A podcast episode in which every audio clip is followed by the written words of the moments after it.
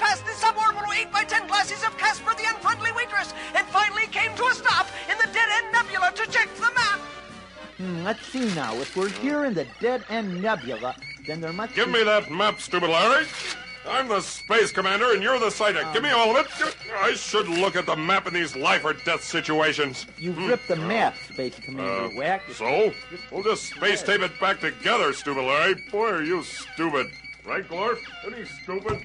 I mean, dumb. Uh, I hate to interrupt your high-level discussion with our dead Martian dog, Space Commander Wack, but Hang on, big fella, or whatever. I'll, I'll get back to you. Well- what is it, stupid Larry? Haven't you retaped the space map yet? Space Commander hmm. Wack, my hero, my idol. That's I good. would point out the fact that these space maps are extremely precise, and if they're so much point. as a micron off, one could plunge to one's cosmic doom. So they can't be taped together, even in life and death situations like this.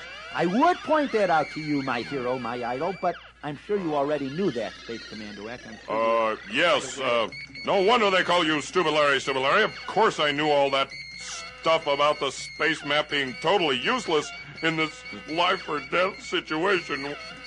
We're lost, Glorp boy. Think of something while I regress into a fetal state. Oh. Oh, the space rescue phone, Space Commander Wack. Someone's calling for your heroic assistance. Would you answer it, Stupid Larry?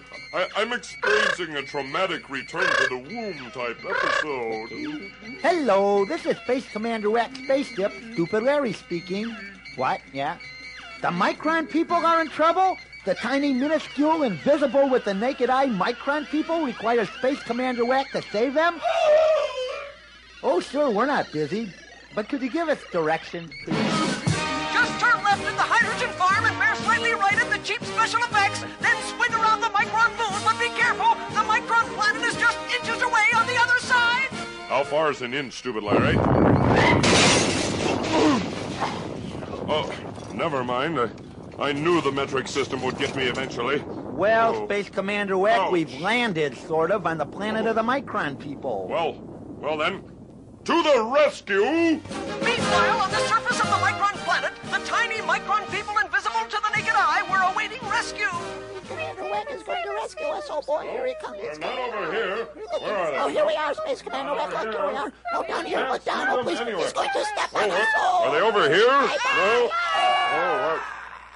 Stupid Larry, I just can't find those tiny micron people anywhere. And there's something all over my mega boots. Oh, I hate to tell you this, Space Commander Wack, but it's happened again, I'm afraid. Tune in again next time for another daring space adventure with Space Commander Wax Space Commander.